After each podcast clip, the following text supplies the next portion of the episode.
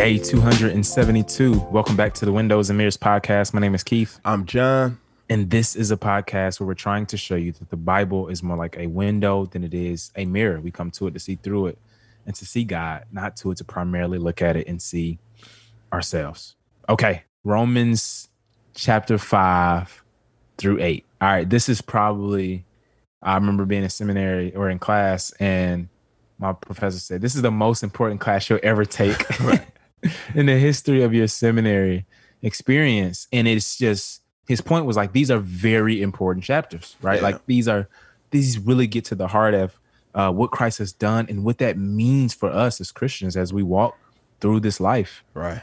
And so he'll start off chapter five and say, Yo, therefore, since we have been justified by faith, that basically summarizes everything I've said until now. That's the main point, bro. Right. Like you, we've been since since that's true, these are the implications of that, right? Right. We have peace with God, well-being with him. We are no longer his enemies, right? Um, and then he'll say, like, yo, we also have this, um, we also have this hope, right? In, the, in the coming glory of God, and we rejoice and boast in that hope. But we also boast in our afflictions. We also Right. boast in all these things because it only drives us deeper into our hope Right. right? They only serve our hope.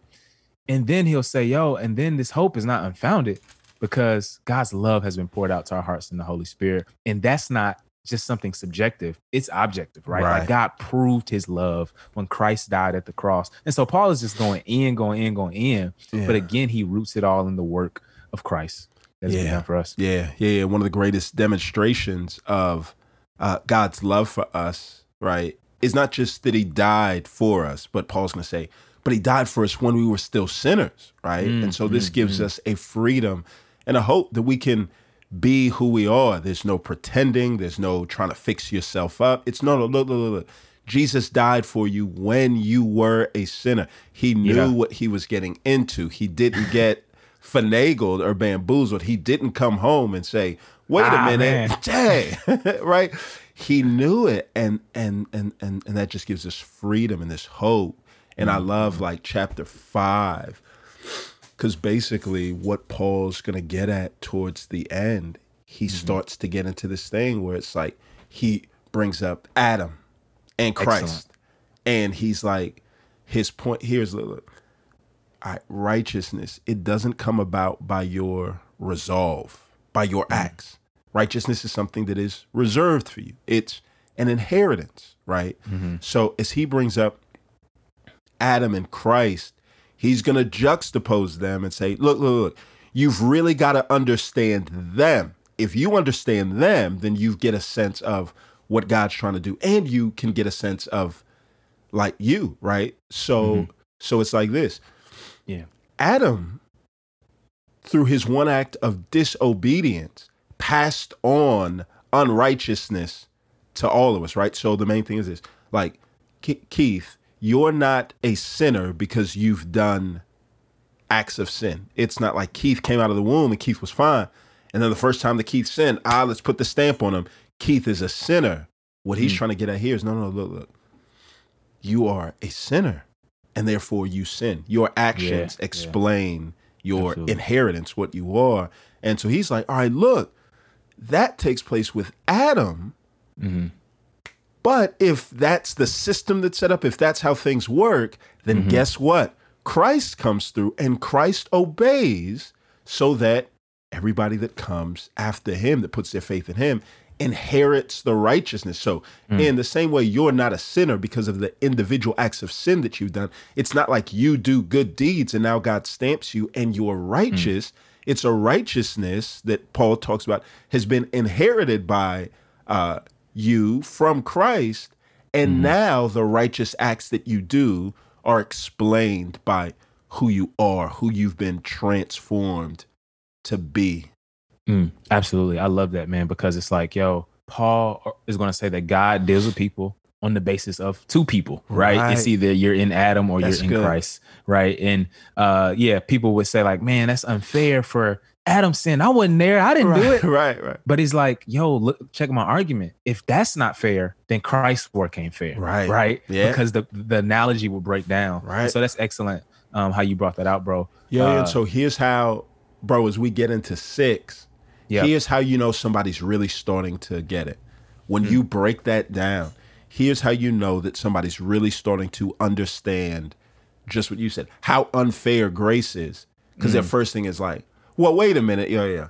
If that's true, then Paul's that excellent with this. yeah, then that just means that it don't matter what I do. I can just sin all the time because I'm in Christ. And Paul foresees it. Paul's like, ah, now you're starting to get it. And then Paul's gonna start in the verse. Or yeah, yeah, yeah, yeah, yeah. Chapter six, verse one. yeah, I love it because it's like I thought about it like, oh, it's like that, Paul.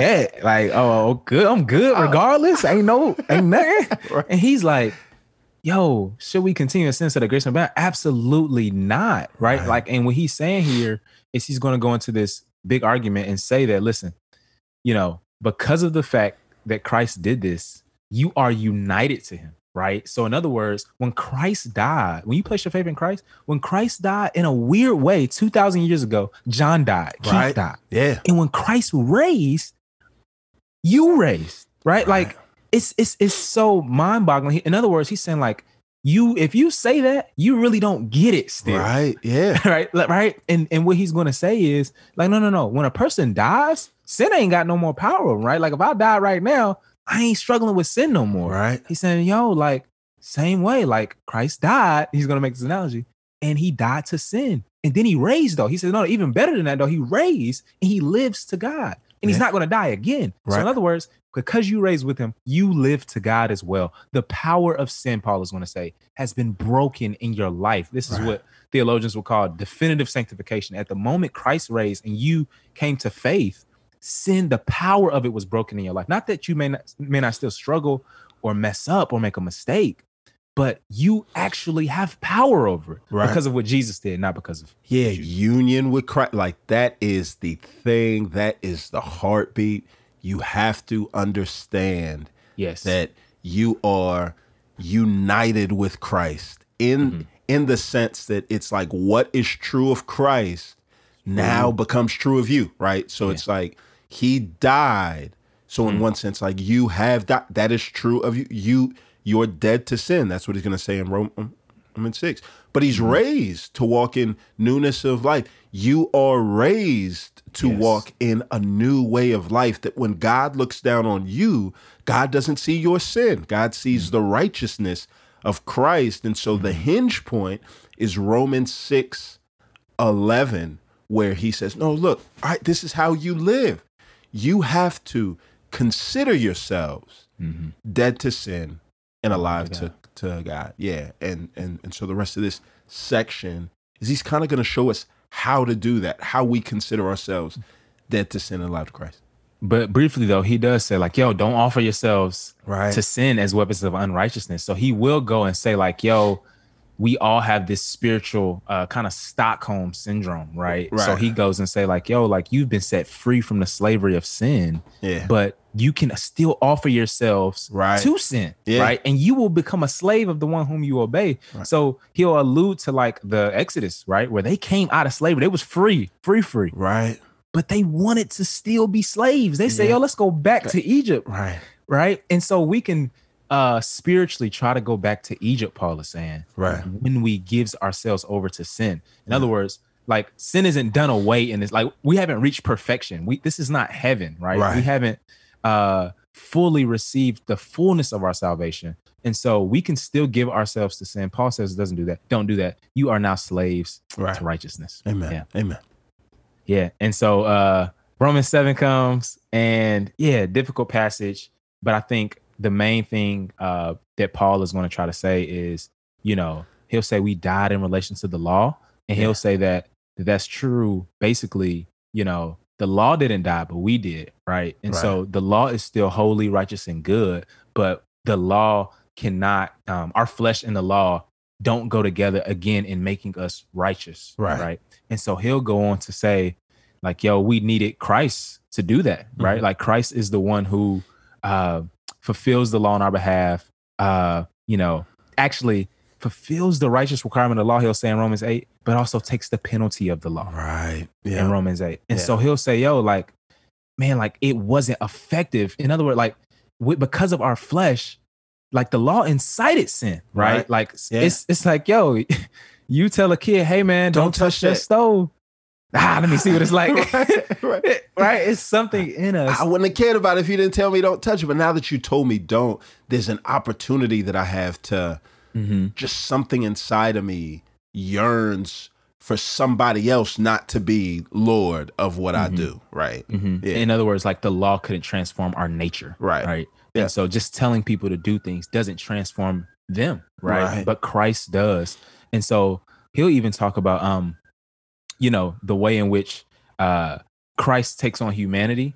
And I heard a um early church father say that uh the unassumed is the unhealed, right? So Hmm. Christ takes on flesh to in a sense heal flesh. Right. Right. Mm. And so uh now we don't perfectly live that out uh all the way, but one day we will Right. uh when our actual mortal bodies uh are raised Yeah. to new life. At the end of seven, you have this wrestle. Right. And Yeah.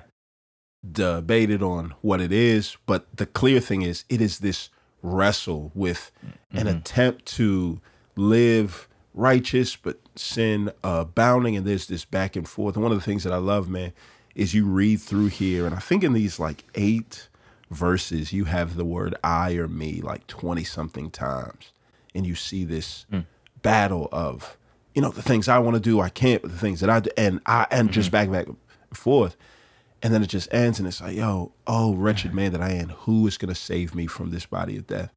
And Yeah. then the words I and me are thrown out uh, because it's not about you or your resolve. It's Christ, right? But thanks be to God um, through Christ our Lord. So then with my mind, I'm serving the law of God, but with my flesh, the law of sin. 8 1, it says this Therefore, there is now no condemnation for those that are in Christ Jesus because the law of the spirit of life in Christ Jesus has set you free from the law of sin and death. And chapter 8 is going to talk about how we live by the spirit, this new way of life. And I just, yeah, man, there's just so many big themes.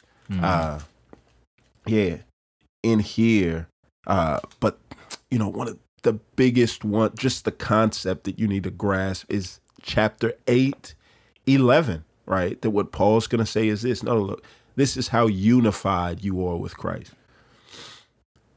The same spirit that raised Jesus Christ from the dead, what he's saying is that lives in you, right? Not mm. less of it, not a different one, not a JV spirit, but the mm-hmm. same spirit that raised Christ from the dead lives mm. in in in you. So there was this one scholar that said, "Man, when Jesus was on earth, uh, you know, Jesus showed us what God is like, but Jesus also taught us how to be human, and that is living your entire life dependent on the Spirit of God. And what Paul's saying is, you've got access to that same Spirit, right? So you've got to throw even just this mindset and that vocabulary out of your mind. I can't, I can't, I can't, I can't, right? Uh, uh, conquer, yeah, porn. I can't stop uh, these outbursts of anger. I can't stop this rage. I can't stop this impatience. I can't stop. Ch- I, I, I can't. I can't. Uh, That is just untrue, right? Yeah. yeah. The spirit, the very spirit that lifted Jesus up out of the grave is what you have inside of you, Christian. And mm. and what Paul's saying is, man, you've got the privilege and the freedom and the hope to mm. live out of that power.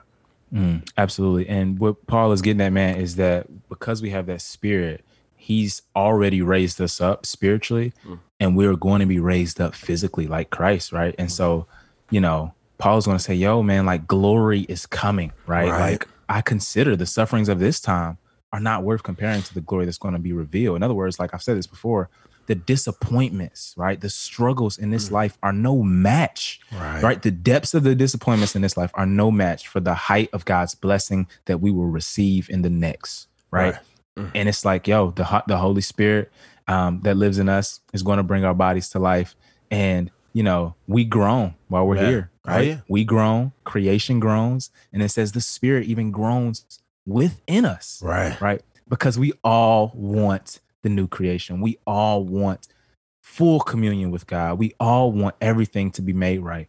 And Paul is like, yo, like, it will. Yeah. Right. He Yeah. could speak in the past tense and say that we've already been glorified. It's it's really already done. Like Right. it's already happened It's technically. finished. we just haven't experienced it yet. Yeah. Yeah. But it's coming. Yep. Just want to put this last piece in there too. Uh, if when we think about salvation and glory and what Christ has done, if we only think about him saving humans from the penalty of their sin and uniting us with Christ, that is true. Uh, But also, it's too small. Paul's going to say, nah, there's a cosmic scope to this gospel, right? That uh, it was sin introduced into the world that caused all creation to break down. And what Paul's saying is, nah, Jesus is going to undo all of that. So there is Mm-hmm. a bigness and a grandness. Like creation is groaning, waiting for Yes. Jesus to finish his work. And when he does it, uh, he's going to reverse the effects of the curse as far as they're found. And that's the hope that we wait for. And that's why Paul at the end is going to say, yo, all things work together for good for those that are called according to his purpose, that we're yeah, part of the winning team. And so, regardless of what goes on, um, every obstacle is going to turn out to be uh, or to have a glorious outcome. Amen. Yeah. Uh, let's pray. Father, we thank you uh, for the work of your Son uh, that is applied to the world and to the creation by your Spirit, God. We ask that we would remember that you're doing something so much Yes. bigger than just us. Uh, but at the same time, you prioritize us as we receive this new life first, God. We just ask that we would look to Jesus, uh, who has gone before us and who the whole world uh, follows in his footsteps. Uh, it's in Christ's name we pray. Amen.